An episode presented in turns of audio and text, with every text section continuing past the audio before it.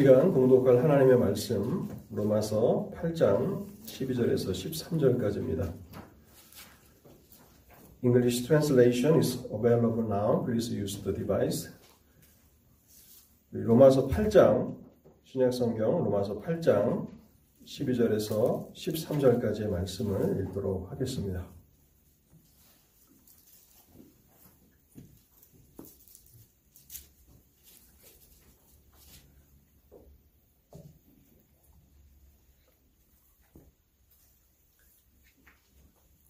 신약성경 250쪽 로마서 8장 12절과 13절을 제가 읽겠습니다. 그러므로 형제들아 우리가 빚진 자로 돼 육신에게 져서 육신대로 살 것이 아니니라. 너에게 육신대로 살면 반드시 죽을 것이로되 영으로서 몸의 행실을 죽이면 살리니. 아멘. 하나님의 은혜를 구하며 잠시 기도하도록 하겠습니다. 사랑과 자비와 긍휼이 풍성하신 하나님, 오늘도 저희의 영혼에 하나님의 선하심을 나타내 주셔서 저희를 예배의 초소로 이끌어 주시니 감사합니다. 저에게 믿음을 주셔서 이 날이 하나님의 날임을 구별하게 하셨고 우리의 삶의 모든 필요를 공급하시는 하나님을 경배하며 예배하도록 이끌어 주셨사오니 감사합니다. 이 시간 저희가 예배를 통해서 영적으로 하나님과 교제하는 복된 시간이 되도록 성령께서 일하여 주시옵소서. 특별히 하나님의 말씀 앞에 저희들이 모였습니다. 하나님, 말씀을 기록해 하셔서 보존케 하셨을 뿐만 아니라 여전히 이 시대 가운데도 사랑하는 하나님의 백성들에게 말씀을 통해서 성경을 통해서 여전히 갈 길을 보여 주시는 하나님이시오니 이 시간에도 성령을 통해서 역사하여 주옵소서. 우리의 마음을 열어 주시고 우리의 귀를 열어 주실 때에 하나님의 말씀을 듣고 깨닫게 하옵소서. 또한 깨달아진 그 말씀 가운데서 삶의 원리를 발견하며 하나님의 뜻을 따라서 나아갈 때에 우리의 삶이 하나님을 기쁘시게 하는 삶이 되도록 인도하여 주옵소서. 심히 부족한 자가 말씀을 증거하기 위해서 단에 섰사오니 불쌍히 여겨 주옵시고 말씀의 은혜와 능력을 더하여 주실 때 하나님께서 우리를 향하여서 하시고자 하시는 그 말씀만이 온전히 전달되도록 역사하여 주옵소서. 이 시간을 주께 온전히 의탁하올 때에 이 모든 말씀 우리 주 예수 그리스도의 이름으로 기도하옵나이다. 아멘. 오늘 우리가 읽은 이 두 구절은요. 로마서 8장 12절과 13절 이 말씀은 구원받은 이후에 성도들이 어떻게 죄와 싸워 나가야 하는지에 대한 중요한 교훈을 전달해 주고 있는 그런 구절입니다. 다른 말로 한다면 이 두 구절은 신약의 성화 교리에 있어서 핵심이 되는 구절이라고 말할 수 있습니다. 구원받은 이후 성도는 이 세상을 살아가는 동안에 죄의 문제를 인해서 많이 힘들어하고 또 어려워하고 또 그것으로 인해서 고통을 당합니다. 우리는 어떻게 이 세상을 살아가면서 죄의 문제에서 승리할 수 있을까요? 오늘 본문이 바로 그것을 전달하고자 하는 그런 내용이라는 사실입니다. 데살로니가전서 4장 3절에 보면 이런 말씀이 있습니다. 하나님의 뜻은 이것이니 너희의 거룩함이라. 하나님의 뜻은 이것이니 너희의 거룩함이라.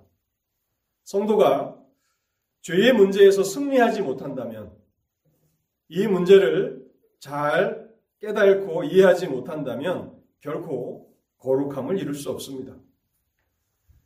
성도는 그리스도 안에서 의롭다 하심을 받았습니다. 의롭다 하심을 받은 성도들은 이제 성화의 길을 걸어가는데 성화라고 하는 것은 하나님의 백성들이 하나님의 거룩하심을 닮아서 점점 더 거룩해지는 것입니다.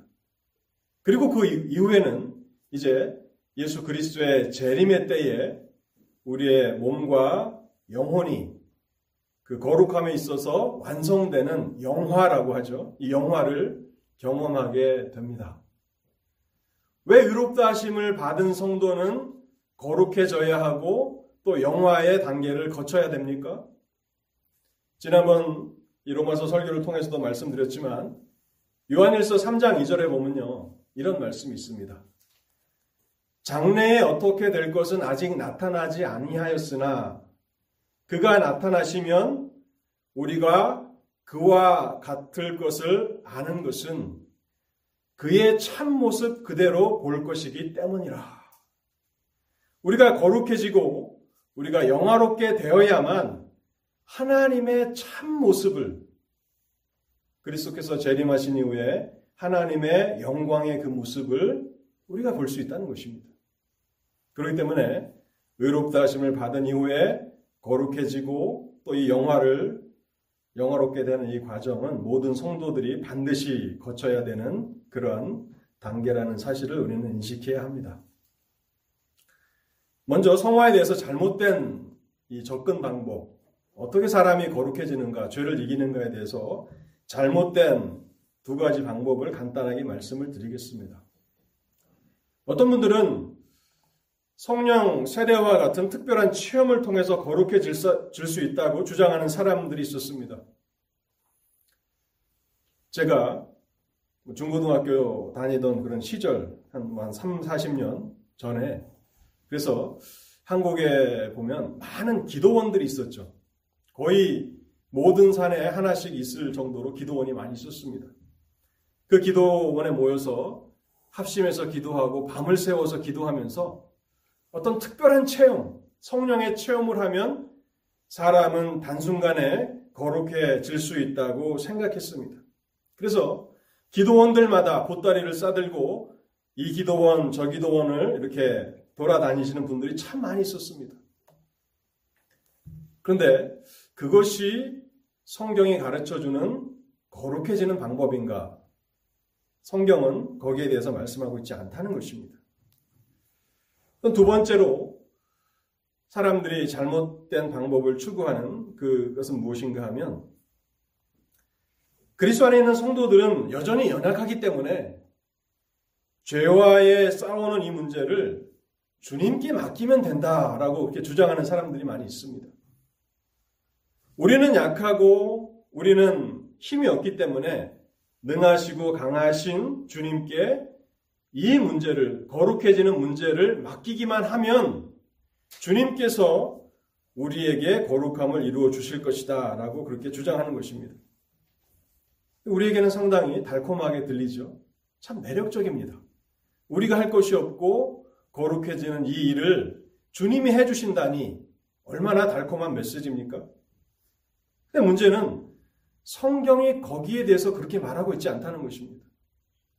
여러분들 가운데서 제가 이곳에서 잘못됐다고 말하고 있는 이 부분에 근거가 되는 아, 성경에서 이렇게 말하고 있지 않습니까? 맡기기만 하면 거룩함의 문제를 주님께 맡기면 거룩해진다 라고 하는 성경 구절을 여러분들이 알고 계신다면 저에게 좀 알려주십시오. 저는 아무리 성경을 읽고 또 찾아보고 연구해도 그러한 구절은 성경이 없다는 사실입니다. 내 일을 맡겨라. 너의 염려를 맡겨라 라고 하는 말씀과 죄와의 싸움을 맡겨라 하는 말씀은 전혀 다른 것입니다. 그리고 우리가 또 이러한 주장에 빠지게 될 때에 잘못되는 것은 무엇인가 하면요. 그리스도 안에 있는 성도들이 영적으로 무능하고 약하다 그렇게 말해서는 안 된다는 것입니다. 왜냐하면 성경은 결코 그리스도 안에 있는 성도들이 약하고 무능하다고 말하지 않습니다. 한때 우리는 죄와 사망의 지배 아래 있었고 그때 우리는 약하고 무능했습니다. 영적으로 아무것도 할 수가 없었습니다. 그러나 지금은 그렇지 않습니다. 지금은 더 이상 죄와 사망의 지배 아래 있지도 않고 오히려 우리는 은혜 아래 있고 그리스도 안에 있습니다. 그래서 베드로후서 1장 4절에 보면요. 베드로 사도가 이렇게 얘기합니다. 이로써 그 보배롭고 지극히 큰 약속을 우리에게 주사 이 약속으로 말미암아 너희로 정욕을 인하여 세상에서 썩어질 것을 피하여 신의 성품에 참여하는 자가 되게 하려 하셨으니 놀라운 말씀을 우리에게 하고 있지 않습니까? 우리가 약하고 무능하기는커녕 신의 성품에 하나님의 성품에 참여하는 자가 되었다. 하나님의 성품에 참여하는 자가 되었는데 우리가 연약하고 무능하다고 말하는 것은 철저하게 성경과 다른 주장을 하는 것입니다. 여러분 잘 알고 계시는 빌립보서 4장 13절에는 이런 말씀이 있습니다. 내게 능력 주시는 자 안에서 모든 것을 할 수 있느니라. 모든 것을 할 수 있는 그런 위치가 바로 그리스도 안에 있는 성도들이라는 것입니다. 그래서 어떤 특별한 체험을 통해서 거룩해진다라고 하는 것, 또 이 죄와의 싸움의 문제를 주님께 맡기라. 이것은 성경과는 전혀 반대되는 주장이라는 것을 우리는 알아야 합니다. 그렇다면 성경은 우리가 어떻게 거룩해질 수 있는가, 어떻게 거룩해질 수 있다고 말하고 있는가를 생각해 보겠습니다. 오늘 로마서 8장 12절과 13절을 제가 다시 한번 읽어보겠습니다. 바로 이 두 구절이 구원 이후 성도가 어떻게 죄와 싸워야 하는지에 대한 핵심적인 교훈입니다. 그러므로 형제들아 우리가 빚진 자로 돼 육신에게 져서 육신대로 살 것이 아니니라. 너희가 육신대로 살면 반드시 죽을 것이로 되 영으로서 몸의 행실을 죽이면 살리니. 이것은 그리스도 안에 있는 성도들에게 주시는 명령입니다. 하나님의 방식은요, 성도를 의롭다 하시는 그 일에 있어서 100% 하나님의 일입니다. 우리는 우리가 의롭다 하심을 받는 일에 있어서 단 1%도 기여하는 바가 없습니다. 우리가 하나님 앞에서 의롭다 하심을 받는 이 일은 100% 하나님의 일입니다. 그러나 의롭다 하심을 받은 이후에 거룩하게 되는 그 일은 성도들에게 하라고 명령하시는 일입니다. 그렇다면 어떻게 일을 하는가? 하나님은 진리를 반복해서 말씀하시고 그 진리를 논증하게 하시고 또 그 진리로부터 추론하게 만드신다는 것입니다. 우리에 관한 진리를 성경은 기록하고 있죠. 그 진리를 반복해서 말씀하십니다. 그 로마서만 읽어보더라도 앞장에서, 앞구절에서 했던 내용을 계속해서 반복하고 있지 않습니까? 성경을 우리가 세밀하게 읽어 나간다면 성경이 많은 것을 반복한다는 것을 알게 됩니다. 왜 그런가 하면 하나님께서는 우리의 연약함을 이미 아시기 때문입니다. 우리가 하나님의 말씀을 듣지만 돌아서면 쉽게 잊어버리는 연약한 존재들인 것을 아시기 때문에 하나님께서는 중요한 말씀들을 여러 번 반복해서 말씀하시는 것입니다. 우리는 굉장히 새로운 어떤 말씀들에 그 관심을 기울이고 또 주의를 기울일 필요가 있는데요. 사실은 중요한 교리일수록 많이 반복됩니다. 그러니까 많이 반복된다는 것은 가장 중요하다는 거죠. 유능한 선생님들은 중요한 것들을 시험에 나올 것들을 계속해서 반복하죠. 그리고 학생들은 또 성적이 좋은 학생들은 선생님이 반복한다는 것은 아 이것은 그 시험에 나오는 거구나 중요한 거구나라고 하는 것을 금방 캐치합니다. 그래서 하나님께서도 중요한 진리를 반복하는 것입니다. 그래서 우리는 처음, 생전 처음 보는 어떤 그런 성경 구절 하나를 가지고 우리에게 다가오는 어떤 사람들에게 신경 쓸 필요가 없습니다. 물론 성경을 무시하라는 것은 아니지만 핵심적인 그런 부분이라면 성경에서 많이 언급된다라고 하는 사실을 우리는 믿어야 하는 것이죠. 하나님께서는 계속해서 진리를 말씀해 주십니다. 오늘 12절과 13절도 보면은 사실은 이미 앞에서 말한 것이기 때문에 새로운 것이 없다고 생각하지만 하나님은 우리에게 다시 우리가 누구인지를 생각하도록 반복하십니다.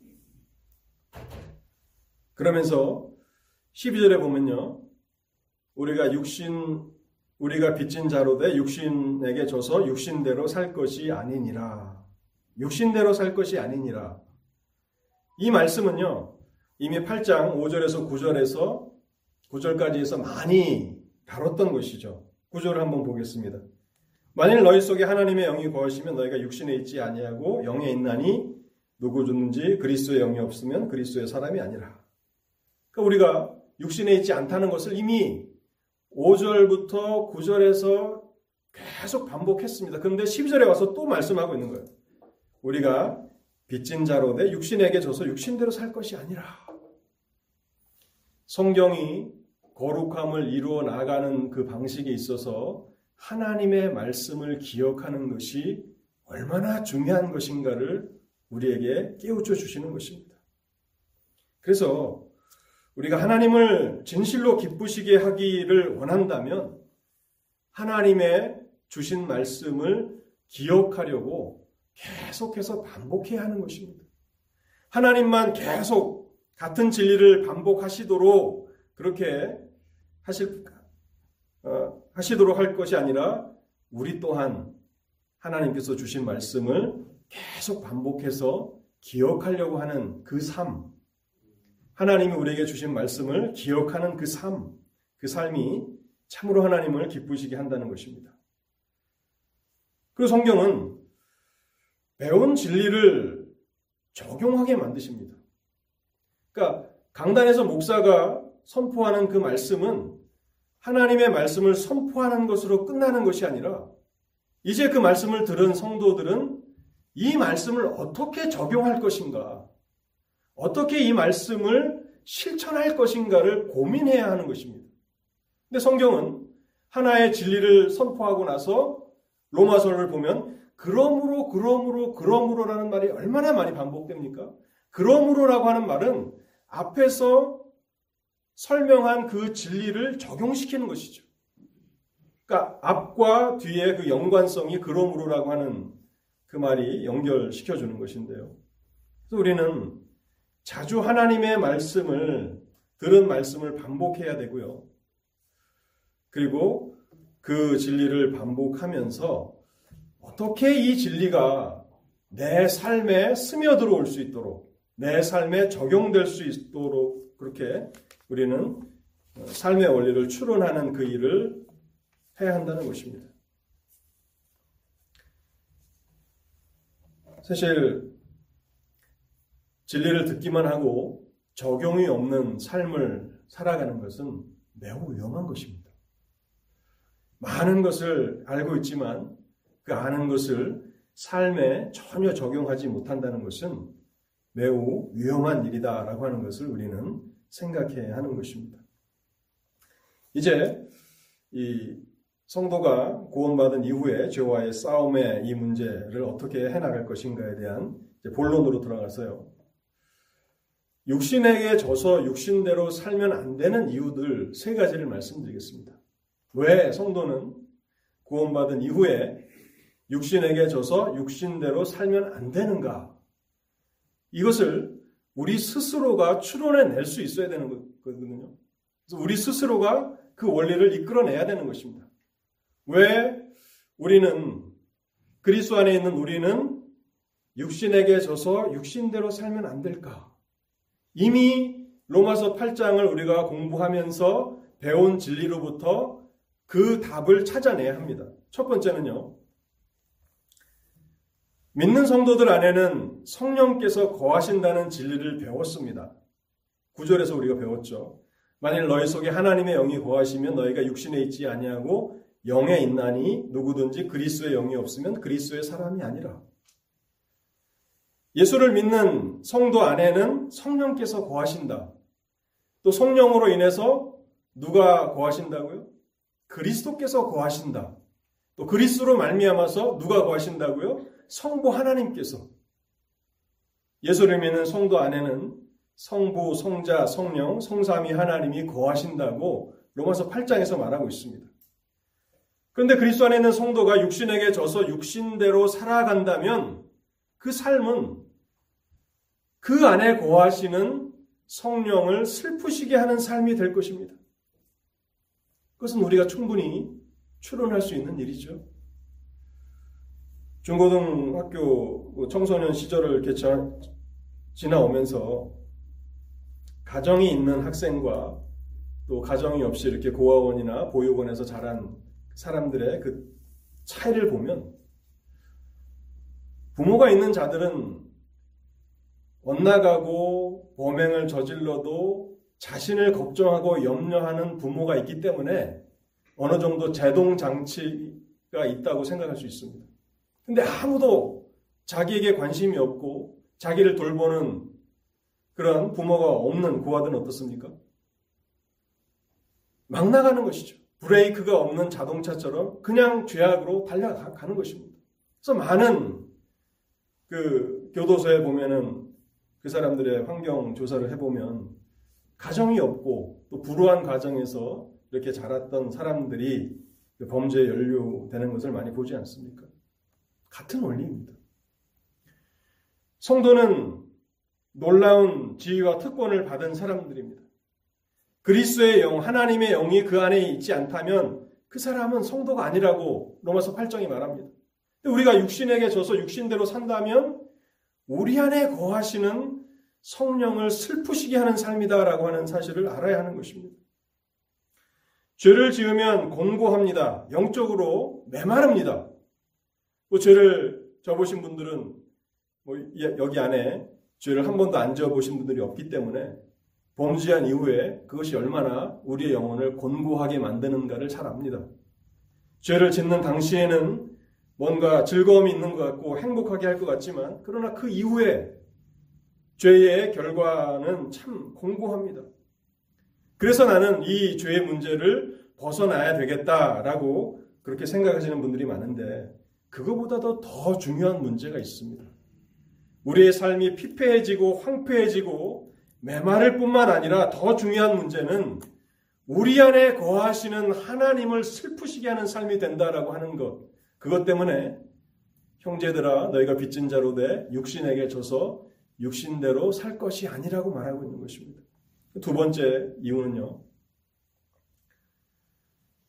우리가 육신대로 살아간다면 예수 그리스도의 십자가의 고난 받으심과 죽으심을 헛되게 하는 일이 됩니다.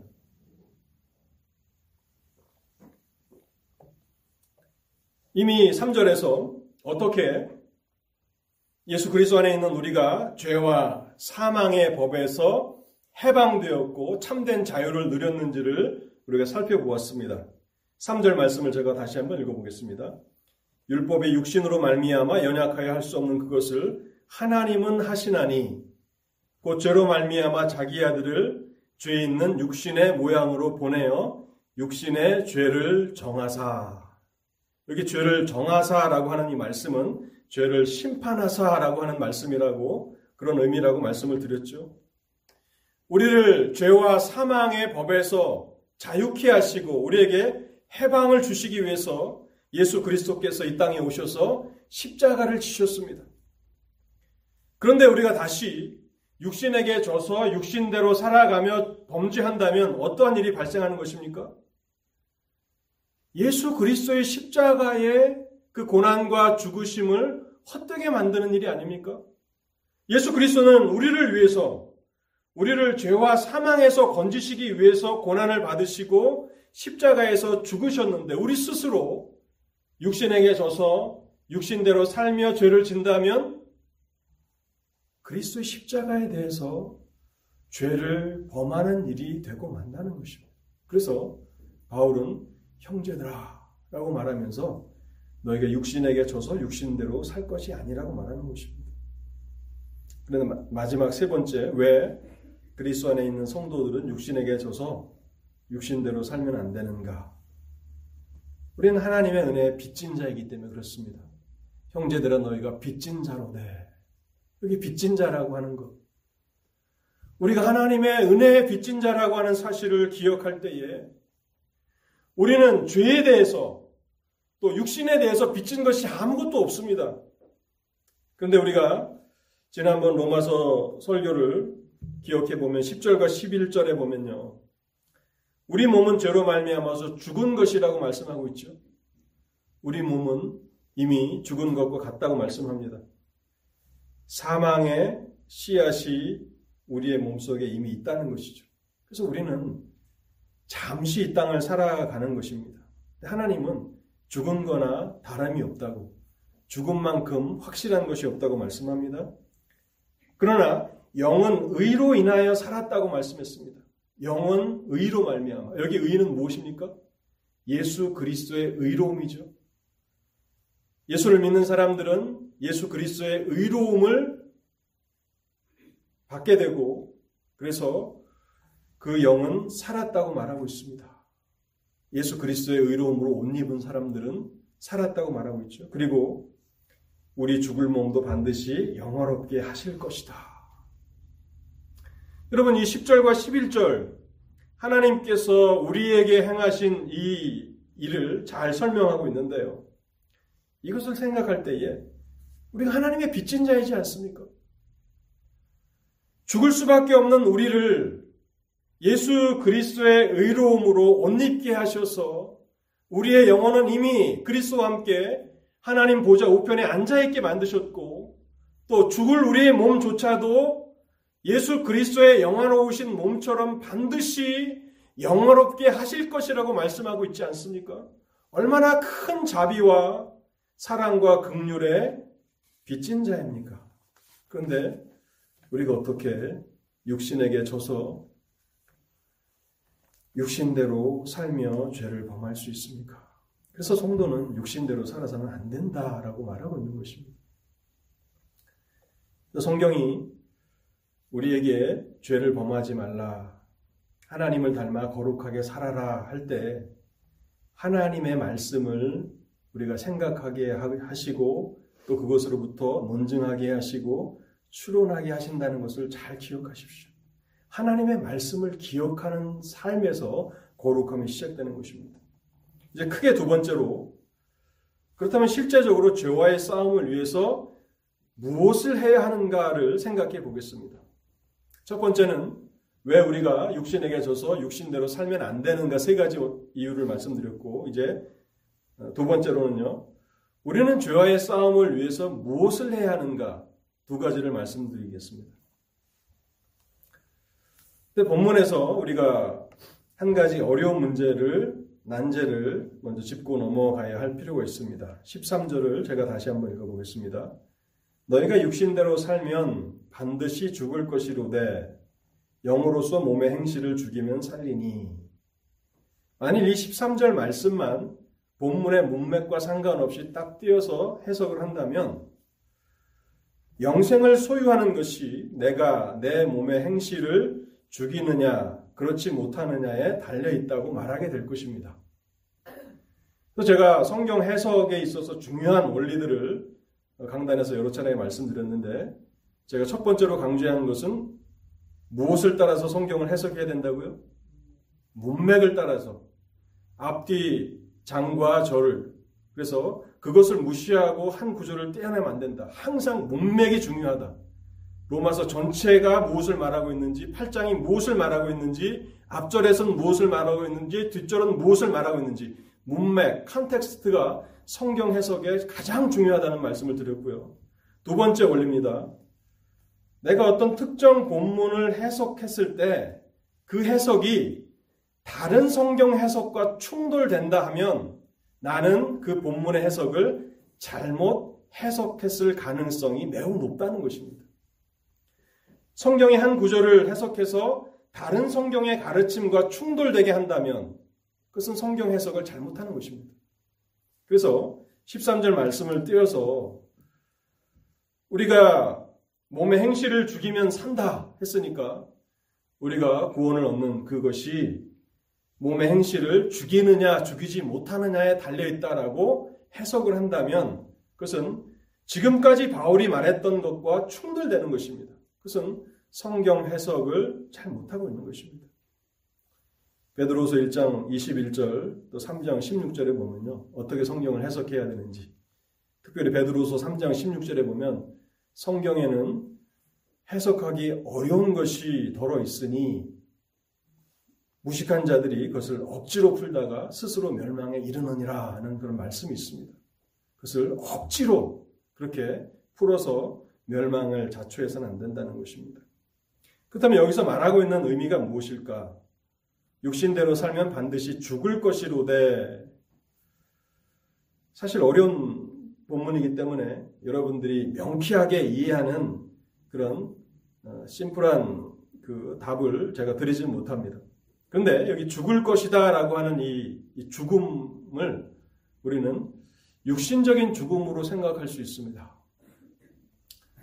하나님께서 너무 사랑하시는데 어떤 한 성도를 너무 사랑하시는데 하나님의 뜻을 행하지 않습니다.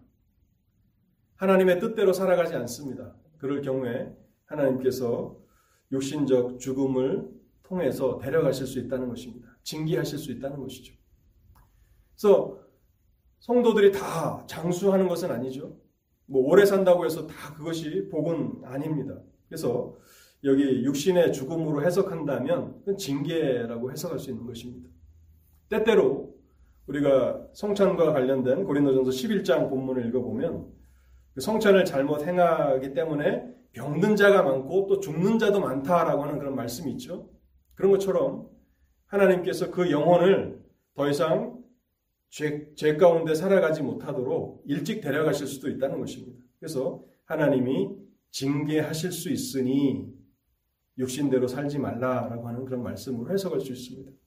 그래서 그의 일은 죽음이지만 그러나 그의 영혼은 그리스도 안에 있기 때문에 그가 어, 영원히 멸망당하는 것은 아닙니다. 하나님의 징계로서 이 육신의 죽음을 생각할 수 있고요.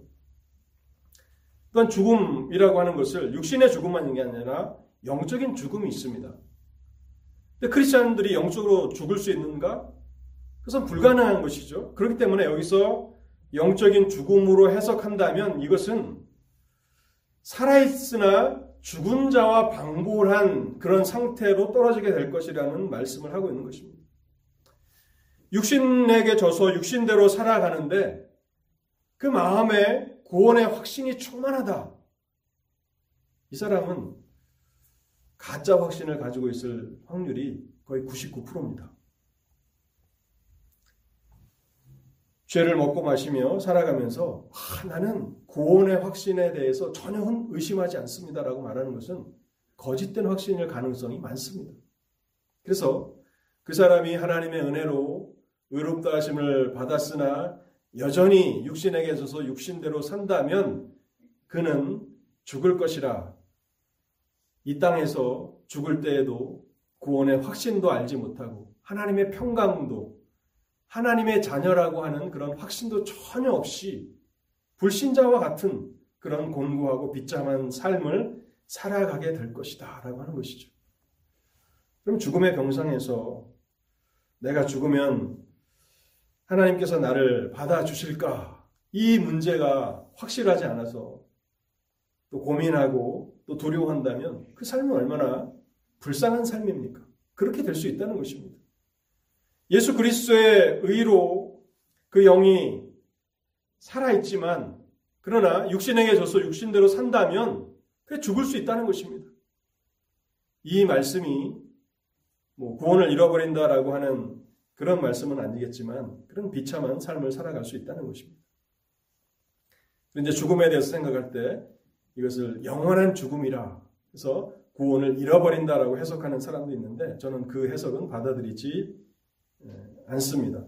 왜냐하면 그것은 결국 바울이 로마에서 로마서에서 말씀하고 있는 것과 충돌되기 때문에 그런 것입니다. 그래서 경고의 차원에서 하나님이 징계하실 수 있으니 육신대로 살지 말라.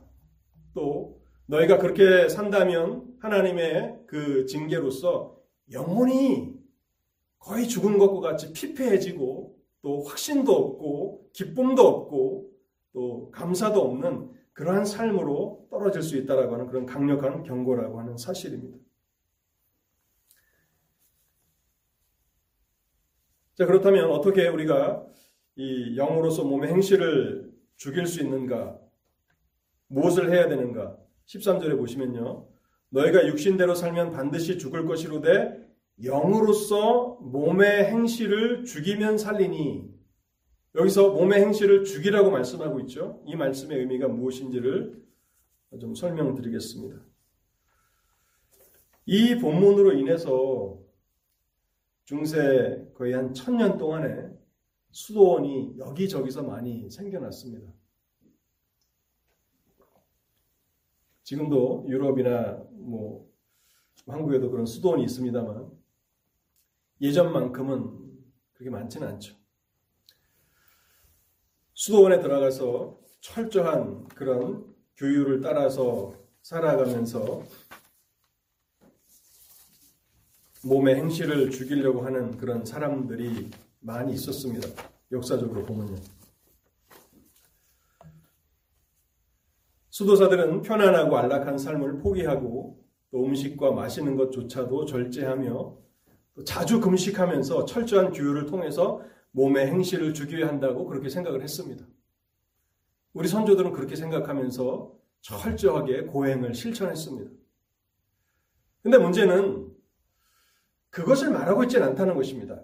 영으로서라고 하는 이 부분을 수도원 운동은 망각하고 있는 것입니다. 영으로서, 영으로서 몸의 행실을 죽이면 살리니 그저 단순히 고행을 행하고 또 철저하게 이렇게 몸을 절제하는 것만은 아니라는 것입니다. 종교개혁자 마틴 루터는 수도사였습니다. 어거스티니안 수도회에 속한 수도사였는데요. 그의 정계를 읽어보면 그가 수도원에 잘 짜여진 그 규율을 따라서 고행을 실천해 나갔는데요. 더 이상 완벽할 수 없을 만큼 그 모든 규율들을 잘 따라서 실천했다고 말합니다. 그래서 몸을 거의 학대에 가깝도록 절제하는 고행을 실천하는 가운데서도 문제는 자기에게 다가오는 죄의 유혹은 죽지 않더라는 것입니다. 자기 몸은 고행 때문에 죽어가고 있는데 그 전기에 보면 그가 한 겨울에 혼이불만 덮고 자면서 자기 몸을 그렇게 어, 단련했다고 얘기를 합니다. 몸의 행실을 죽이려고. 그래서 한 번은 겨울에 추운 겨울에 창문을 열어놓고 혼이불만 덮고 자다가 얼어 죽을 뻔한 적도 있다고 얘기를 합니다. 그러니까 금식하고 먹지 않고 잘 마시지 않고 하루에 물 한 컵, 뭐 빵 한 조각으로 견뎌내는 그 혹독한 그런 고행을 실천하지만 여전히 죄의 유혹은 살아 있었고 죽지 않더라는 것입니다. 물론 이런 고행을 실천하면 죄의 유혹이 어느 정도는 줄어들지만 그러나 수도원 안에서도 남을 미워하고 또 마음속으로 짓는 그 죄는 없어지지 않더라는 것입니다. 그래서 그러한 잘못된 방식을 하는 것이 아니라 영으로서라고 하는 이 말씀을 우리는 기억해야 됩니다. 그래서 어떻게 우리는 이 일을 행할 수 있는가? 하나님의 어떤 사랑과 은혜를 힘입어, 힘입어서 하나님의 백성이 되었는지를 먼저 생각하고 즉각 죄를 중지해야 하는 것입니다. 근데 만약 우리가 우리가 어떠한 은혜와 어떠한 사랑을 힘입고 하나님의 백성이 되었는가를 생각하고 묵상하는 일을 망각한다면 우리는 수도원 운동이 실패한 그 일을 반복하는 일이 될 수 있습니다. 아, 오늘부터 내가 죄를 짓지 말아야지 하면서 죄를 짓는 것을 내가 철저하게 통제해야지라고만 생각한다면 우리는 반드시 실패합니다. 왜냐하면 천년의 역사가 그것을 증명하거든요. 수도원 운동은 실패한 운동입니다. 그렇기 때문에 우리는 우리가 어떠한 은혜와 자비의 빚진 자인지를 생각하고 그것을 생각함이 없이 단순히 몸의 행실을 죽이는 것은 의미가 없습니다. 그것을 생각하고 즉시 죄를 그쳐야 되는데요. 고린도전서 9장 27절 말씀을 제가 읽어보겠습니다. 내가 내 몸을 쳐 복종하게 함은 내가 남에게 전파한 후에 자기가 도리어 버림이 될까 두려워함이라. 내가 내 몸을 쳐 복종하게 한다고 말하고 있습니다. 여기 몸을 쳐서 복종하게 한다는 것은 몸을 절제한다는 것입니다. 내가 누구인가를 생각하고 하나님이 나에게 어떠한 은혜와 사랑을 베풀어 주셨는가를 충분하게 생각하면서 내가 내 몸을 쳐서 복종시키는 것입니다. 여기 복종시킨다라고 하는 것은 큰 경기를 위해서 올림픽과 같은 그런 경기를 위해서 훈련에 들어가는 선수들의 그런 몸을 단련하는 것을 말하는데요. 훈련에 들어가는 선수들은 음식을 절제하고 또 마시는 것을 절제합니다. 또 몸에 해로운 것, 뭐 술이나 담배 같은 것은 철저하게 멀리 하죠. 왜냐하면 그 경기에 나가서 상을 받기를 원하기 때문에 그러한 것입니다. 이 세상에서도 상 받기를 원하는 자들, 메달을 따기를 원하는 운동 선수들은 자기 삶을 절제합니다. 그러나 그리스도인들의 자기 절제는 그러한 육체적인 것만이 아니라 하나님이 나에게 어떠한 사랑을 베풀어 주셨는가, 나를 죄와 사망에서 해방시키시기 위해서 어떠한 일들을 행하셨는가를 충분히 생각하고 또 그것을 논증하고 또 그것을 추론해내면서 즉각 죄를 그쳐야 한다고 말하고 있는 것입니다.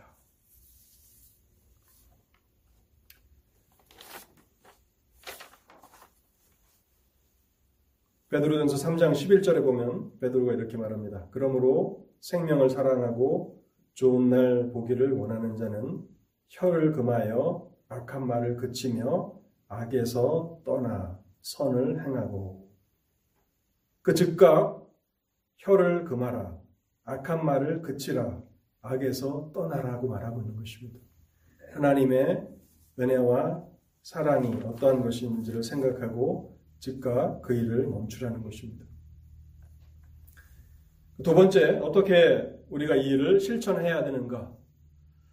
영으로서 몸의 행실을 죽일 수 있는가? 시험과 유혹이 다가올 때 즉시 그것을 물리쳐야 하는 것입니다. 거기에 있어서 어떤 지체함이나 머뭇거림이 있어서는 안 됩니다. 시험이 다가올 때, 유혹이 다가올 때 우리는 그것을 즉시 물리쳐야 합니다. 우리가 머뭇거리고 지체하는 순간 이미 생각과 상상이 무너져 내리기 시작합니다. 우리가 생각으로 어떤 상상으로 어떤 일을 허용한다면 우리는 곧 그 시험과 유혹에 넘어지게 될 것입니다. 그래서 죄의 진수는 죄의 충동을 느낄 때 정신을 차리고 죄의 진수가 무엇인지를 생각하고 죄가 우리 주님 예수 그리스도를 어떠한 일을 감당하게 하셨는가를 생각하고 그것이 또한 영원한 사망에 이르게 되는 원인이라는 것을 생각하고 우리 영혼을 향하여서 경고하고 또 각성하도록 촉구하면서 그것을 결코 허용하지 말라는 것입니다. 그래서 오늘 우리는 성도가 어떻게 구원받은 이후에 죄와 싸우며 여기에서 승리하여 거룩함을 이뤄 나갈 수 있는가를 생각해 보았습니다. 12절과 13절은 다른 어떤 것을 특별한 새로운 어떤 것을 말하기보다는 생각하라고 우리에게 해당되는 진리를 다시 기억하라고 그렇게 촉구합니다.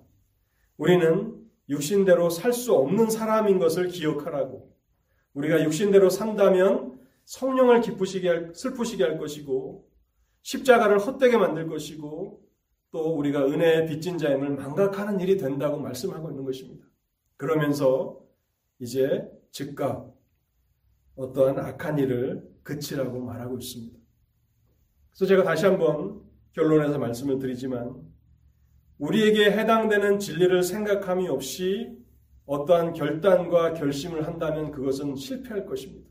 그러나 영으로서 몸의 행실을 죽이라고 말하고 있습니다. 행실을 죽이는 것만이 중요한 것이 아니라 영으로서 우리가 성령 안에 있는 하나님의 백성이라고 하는 사실을 기억하며 이 일을 행해야 되고 시험과 유혹이 있을 때 몸의 행실을 죽이라. 여기에는 단호함이 수반, 수반되는 것이고 또한 즉각적인 그런 순종이 필요한 것입니다. 그렇게 한다면 우리가 성령의 능력 안에서 이 일에 성공하게 될 것이라고 말하고 있습니다. 오늘 우리는 은혜의 빚진 자라고 하는 이 사실을 다시 한번 기억해야 합니다. 하나님 앞에 빚진 자입니다. 자비에 빚졌고 사랑에 빚졌고 은혜에 빚진 자입니다.